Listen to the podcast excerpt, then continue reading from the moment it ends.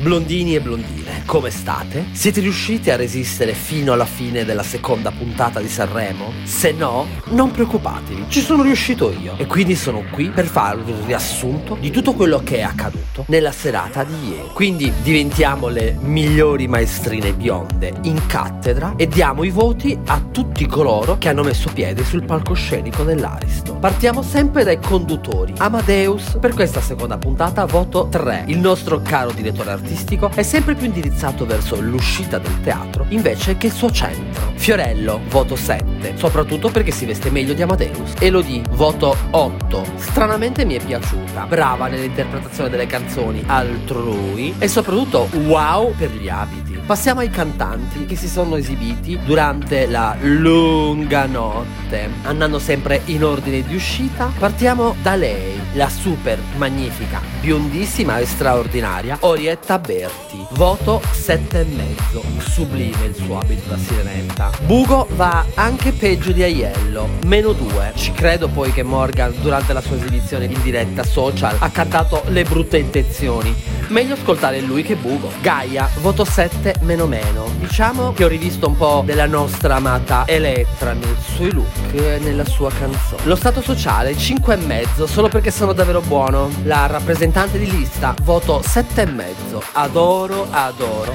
I peli delle ascelle dello stesso colore del vestito. Malika Yan voto 6 più. Inizialmente quando scendeva le scale mi era sembrata Lady Gaga. Ermal Meta voto 3. Non se ne può più. È sempre uguale. Basta! Extra liscio featuring Davide Toffo. Voto 6. Masciù via, va in balera. Random, voto 7 meno. Abbiamo trovato la canzone d'amore di questo festival. Fulminacci, voto 5 meno meno meno. Dai su, basta con questa cosa di imitare ultimo. Già basta lui ad essere insopportabile. Willy Peyote, voto 7 e mezzo. Preparatevi a sentirla per tutta l'estate. Diventerà il nostro incubo. Joe Evan, voto 10. Una canzone bellissima, un outfit pazzesco e lui davvero wow. Irama, voto 9. Dai, rischiava la squalifica invece ora dopo aver sentito la canzone lui è il papabile vincitore e anche lui ce lo porteremo fino a Natale. Cari Blonders, siamo arrivati alla fine anche di questa puntata. Stasera vi aspetto puntuali nelle nostre pagine social ufficiali, nella mia pagina personale, per criticare queste nuove esibizioni. Stasera è serata cover e chissà che qualcuno non riceva una denuncia per l'orrore con cui interpreteranno i brani. Diciamo che serve un po' di pepe a questo festival. Baci biondi a tutti e puntuali alle 20.45 su Inside Blonde, la diretta che mancava.